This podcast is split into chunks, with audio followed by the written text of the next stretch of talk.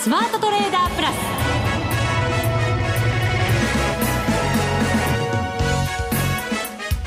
全国のリスナーの皆さんこんにちは。内田まさです。この時間はザ・スマートトレーダープラスをお送りしていきます。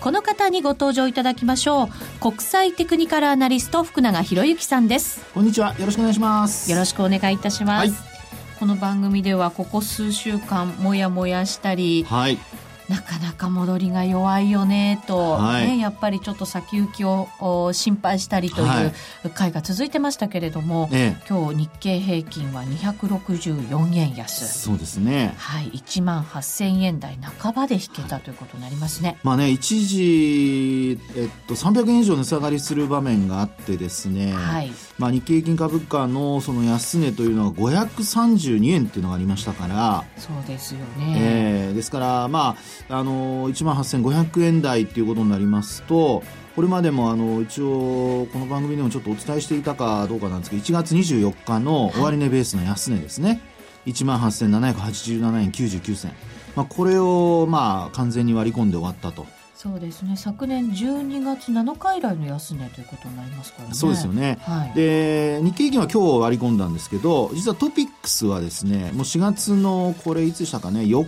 日の日ですかね。はい。昨日おととい。はい。あのまあ火曜日になりますけどね。あのまあ、値下がりしたところで一旦こう割り込んだというところだったんですね。終値ベースで,、はい、でそれがまあ結果的に昨日もほぼ戻せず、まあ、あそれから今日はまあさらにこう割り込むと。で両指数ともにですねあのまあ、ザラバベースの安値。これも両方割り込んでるんですよね。でザラバベースの安値というのがあの1月の18日なんですね。で日経平均のザラバベースの安値というのが1万8650円33銭。でそれをさっきお話したようにもう1万6500円台つけてますから、はい、割り込んで、えー、終えたと。で、まあ、さらにその安値で今日の終値でもその安値650円割り込んでるってとこですので、えーまあ、ちょっと下落基調、まあ、下降トレンド入りという流れにこうなってきたっていうところになりますね。下落トレンドに入っていつ止まるのかどれだけ調整していくのか、はい、下落していくのか、ね、やっぱり重要なところになりますので、はい、今日はですねそのマーケットの話題満載でお送りしていきたいと思います。アメリカ株についてもお話しますからねやる気ですね。やる気ですよ。燃えております燃えてますメラメラと。はい、はい、この番組ねこれまでも皆さんにいろいろ注意するようにお話してきましたのでそうですね。今どうなってるかしっかりとお話お伝えしたいと思います。さらなる注意が必要なのかそれとも、はい、買っていいのかダメなのか 伺いたいと思います、はい、よろしくお願いいたします。お願いしますそれでは番組進めていきましょう。この番組を盛り上げていただくのはリスナーの皆様です。プラスになるトレーダーになるために必要なテクニック、心構えなどを今日も身につけましょう。どうぞ最後まで番組にお付き合いください。この番組はマネックス証券の提供でお送りします。スマートトレーダー計画、よーい、ドン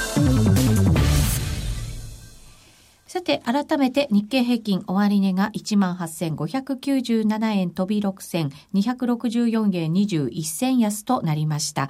安値が1時26分につけました18,532円62銭。そこから60円程度は戻した格好ですが、それでも全面安の展開で終わったということになります。はい、そうですね。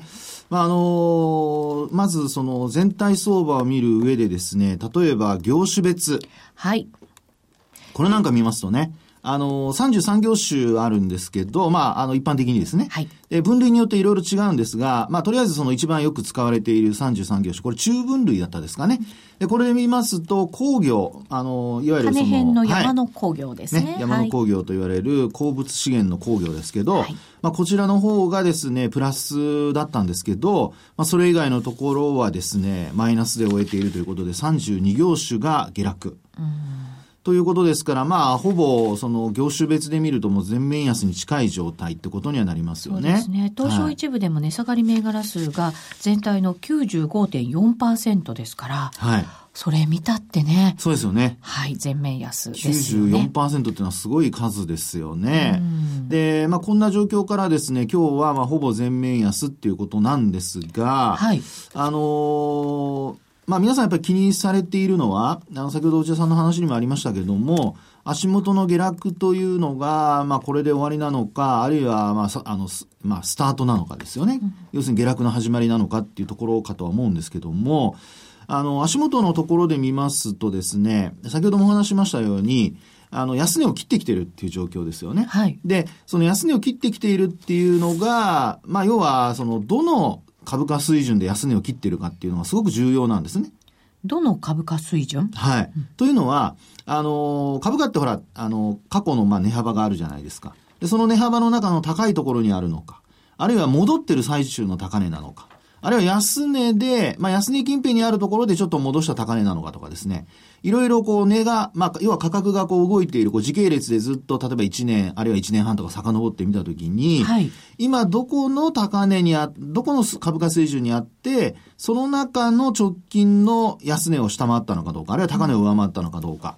それによって今後の動きっていうのは変わってくるんですよね。はい。で、あの、前回、前々回ですかね、あの、ドル円の日足のチャートと、それからあの、月足のチャートで、あのね、あの、内田さんにもお話しましたけども、はい、あの時、やっぱり週足だとか月足長い、あの、期間のチャート見ると、あの、戻りの局面でこのまま本当に上がるのかどうかっていうと、ちょっと、あれって感じのね。そうでした。早く言ってよって 思ったんでしたよ、私。いやいやいやそんな。全然だってね、見え方違いましたもん。ね、違いますよね。違いました。はい。うん、ですから本当にあの、まあ、イメージとして自分が思っている印象と、日足、週足、月足がもう全然違うと。はい。で、それがですね、今回も、あの、週足だとか月足で、まあ、これまでもね、ずっとお話はしてたんですけどもね、これあの、水準で言いますと、足元の相場どういうふうに考えればいいかってことなんですが、これあの、まあ、例えば週足でもいいんですけど、えー、一昨年、2015年の6月の高値から、うん、あの、ブレグジットの昨年の6月の安値まで、はい。で、この値幅の76.4%戻し水準っていうのをこの番組の中でも何度も何度も話したと思うんですけど、はい、で、そこの19,515円っていうところを上に、えー、まあ、抜け、えー、あるいは抜けきれず、で、そのまま押し返されてきたと。はい。で、それが約1ヶ月っていうふうに思ってたところがもう3ヶ月続いちゃってるんですよね。うん、で、そんなふうにですね、揉み合いが長く続いている間の、あのまあ、あこう、レンジからですね、下に一応今離れてきてるっていう状況になりますから、まあ、そうなりますと、やっぱり時給でも、あのすごく、こう、時給関係、損益状況が悪化している可能性があるんですよね。で、あの、これもおそらくお話したかと思うんですけど、あの、信用取引の改ざん。はい。これあの、先週で確か6週連続とかっていうね、改ざん膨らんでますよって話をしました。それからあと3兆円近くまでですね、ええー、まあ、改ざんが膨らむと、これ東証と名称ですね。昔は東藩名って言ってました。藩っていうのは大阪のことですけどもね。はい、東証大賞一緒になりましたので、あの、今東証と名称っていうことの1、2部っていうことなんですが、まあこれの合計がまあ3兆円超えてくるとっていうのがですね、一応ピークの目安っていう話をしましたけど、それがまあ2兆6700億円ぐらいですか。結構来てるねっていう感じでしたもんね。ねそういう話もしてましたよね。うん、で、そこから結果的に上に抜けられずにですね、あの、まあ、下方向に離れてきているっていうことになりますから、足元で見ますと、やっぱり需給関係もちょっと悪化してくる可能性があると。そうですね。はい、損抱えちゃう人、またそれを投げなきゃいけない人たちが、まだこれから出てくる可能性があるってことですよね。はい、もうすでに出ている。はい、その通りですね。で、さらにそれに加えて、あの、今の需給関係、損益状況の悪化を示唆するものに、はい、新興市場の下落っていうのも挙げられるんですよね。はい。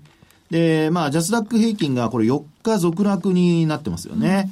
うん、で、これも、あの、久々のことなんですけども、結構これ幅も大きいですよね。今日も64円下げてますから。はい、そうなんですね。2%以上下げてますからね。大きいですね。ええー、で、あと、まあ、マザーズ指数ももちろん下げてますし。はい、マザーズマイナス24ポイント。ねで、こうやって見ていきますと、あの、新興市場が、実はこれあの、に、えー、っと、日経ジャスダック平均の方ですけどね、3月10日に3075円という高値をつけまして、はい。で、その後に、まあ、この時ですかね、21日連続上昇っていうね、強かったですもんね。ね 21営業日って言った方がいいですね。土日をこう除くとっていうことなので、まあ、そこで株価は一旦天井高値をつけた後にですね、えー、まあ、落ちてくるような、そんな状況になっていると。ですので、新興市場のやっぱり下落も、こう、重なってきているっていうところが、まあ、これまで以上にちょっとこう、警戒をしないといけない。まあ、そういう、こう、まあ、状況に今は変わってきてるんではないかっていうことなんですよね。うん、これまでは、その主力のあたりが鈍くなってくると、新興市場が物色されてっていうような、循環物色の中の動きでしたけど、全部が売られるような状況になってるということですね。そうなんですよね。ですから、このあたりがですね、あの、いわゆるその資金回収の動き、はい、っていうのにつながってる可能性があるんですよね。資金回収。はい。はい、まあ、要はこれまではさっきのあの内田さんのあの話のようにですね、えー、物色、まあ、循環物色という流れがあったために、はい、市場からお金が長あの出ていくっていうことはなかったわけですよ。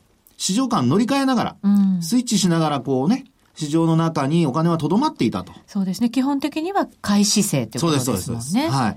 で、一方で今お話したように、まあ、あの、市場もすべての市場が国内安くなってるっていう、まあ、リートは今日上がってますけどね。うん、まあ、そのあたりを除くとですね、えー、株式市場っていうことで考えますと、基本的にはまあ、あ全部が下がってるっていうことになりますから、あの、資金回収、まあ、あの、えー、証券会社の口座からお金が出ていくということではなくて、基本的には換金売りっていうことでしょうかね。はい。はい。ということがですね、今起きているっていうことが考えられると思うんですよね。個人の方はもちろんですけれど、はい、外国人投資家の売りも7週連続ですからね。本当ね。うん、まあそのあたりもですね、あの、まあ、あそこでトランプラリーへの、なんですかね、あの、巻き戻しっていうんですかね。はい。あの、トランプラリーの巻き戻しがちょっと起こってるっていうようなことも、最近またちょっと聞かれ始めたりしてますからね。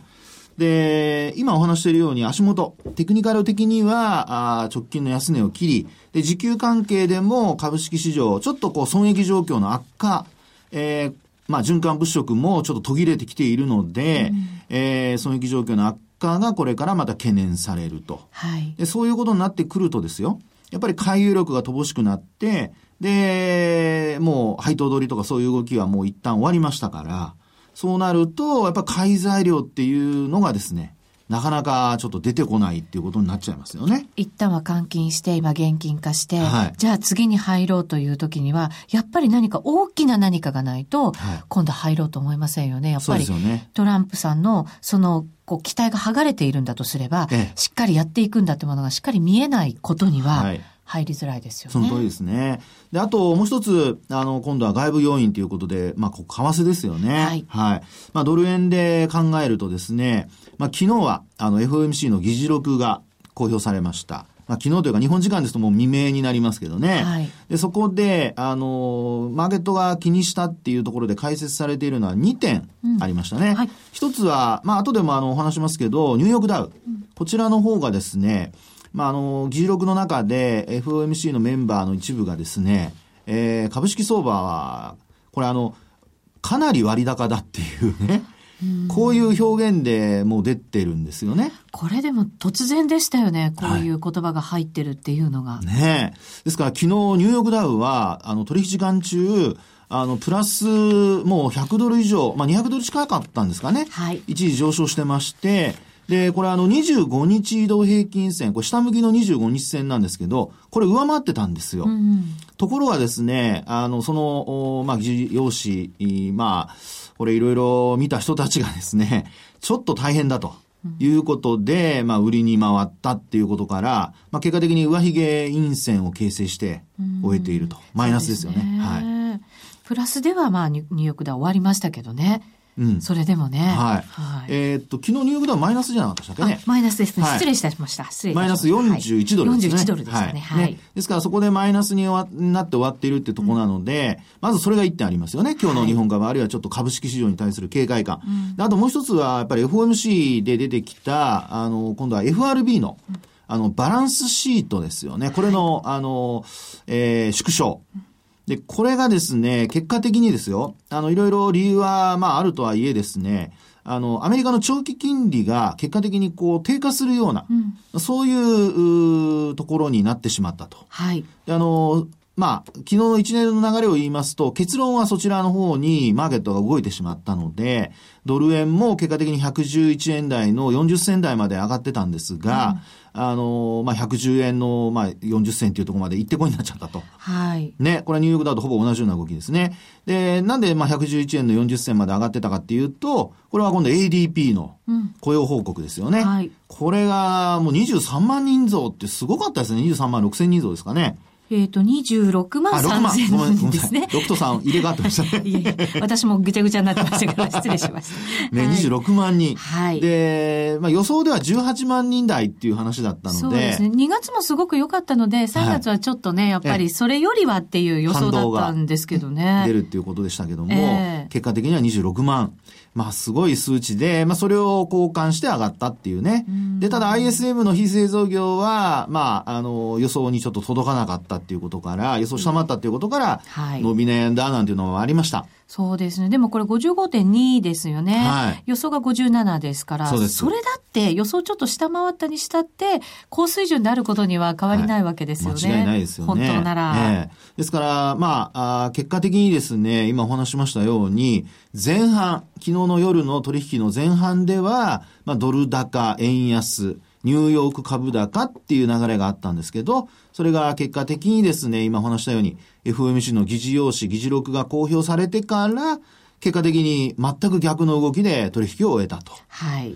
で、まあ、こんな風になってきますと、まあ、やっぱり、あの、マーケット、先ほども話しましたように、えー、上がると思って買っていた人、あるいは、まあ、昨日のニューヨークなんかで言うと、もうその経済指標の発表を受けて、えー、利上げはもっとさらに進むんじゃないかと。いうふうにね、考えた人たち、買っていた人たちが、結果的にはもう損失になって取引を終えている。うん、で、まあそこでロスカットしてればいいんですけど、やっぱり抱えてしまっている人たちがいると考えればですね、需給的にもちょっと悪化してくる可能性が出てくるということなので、はい、足元ではですね、やはりドル円も、それからニューヨークも、そしてさらに日本株も、ちょっと三つどもえというかもう三つともにですね、悪化してきているという、まあそういう流れになってきていると。ですから、これまでもね、いろいろ、あの、この番組の中でですね、えー、また後ほどちょっとお話しますけど、業績、あるいはその、えー、株価がなぜ上に行けないのか、ね、そんな話をしてましたけども、はい、結果的にそれがやはり、あの、まあ、反動として、上に行けなかった反動として、下方向への動きにこう変わってきてますのでね、えー、そのあたりちょっとご注意をいただきたいなというふうに思いますよね。はい。この後の見通しなどはお知らせを挟んでお伝えしていきたいと思います。はい、一旦 CM です。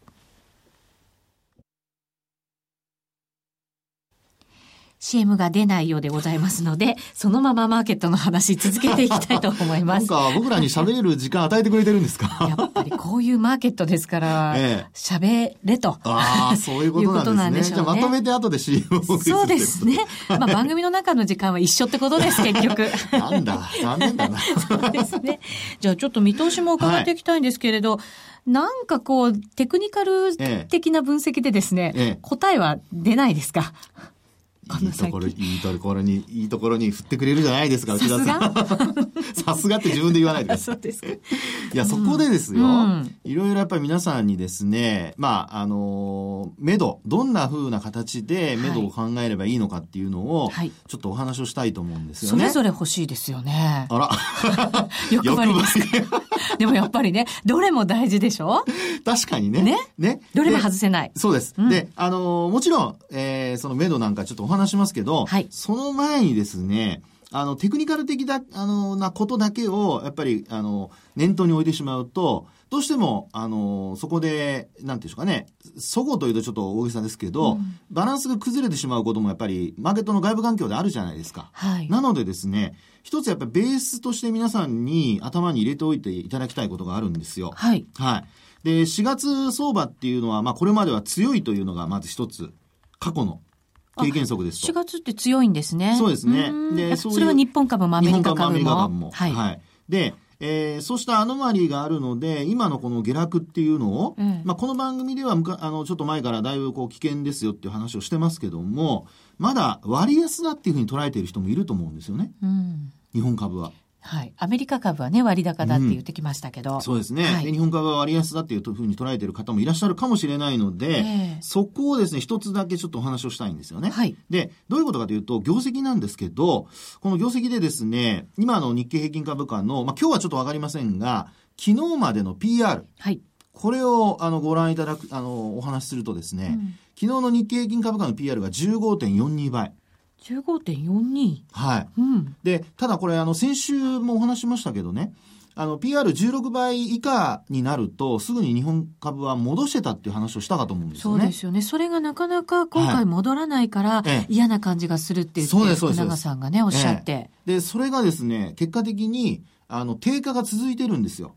で、15.42倍まで来ちゃってるんですね。そうですね。当時割った時が15.70倍。はい。一方でね、あの、一株当たり利益というのは、当時、あの、割った時の、お一株当たり利益というのが、1212円。はい。そして、昨日の、あの、日経平均の一株当たり利益が、えー、1223円。ちょっと上がってるにもかかわらず。上がってますよね。ですから、この状況で今この、まあ、日経平均株価は割安だっていうふうに考えることもできるんですけど、はい、ただ、マーケットはですね、過去こんなふうに、あの、PR がこう、高めのところっていうよりも、まあ、平均的なところから、で、下がっていくっていう時は、その後業績の悪化が 結構出てきてるんですよね。例えば、あの、2016年の、あ、15年ですね、高値をつけたところ、あそこでは、あの、まあ、2万と飛び952円でしたかね。高値をつけて、さっきお話した、あの、値幅を計算するときの高値ですけど、はい、その後はですね、結果的に、えー、13倍ぐらいまで下がったんですが、13倍代々ですね。でも、あの、円高に触れましたから、うん、業績は下方修正になったんですよね。で、今回も結果的にですよ、今、あの、110円台ですけども、はい、今後のことを考えたときに、日銀の単価って108円台なんですよ。そうでした。ね、108円40銭台だったと思うんですが、あの、通期でですね。で、これをですね、もし下回るようなことになってくると、あるいは近づいてくるとですよ、あの、今お話している割安感っていうのはまず吹っ飛びますからね。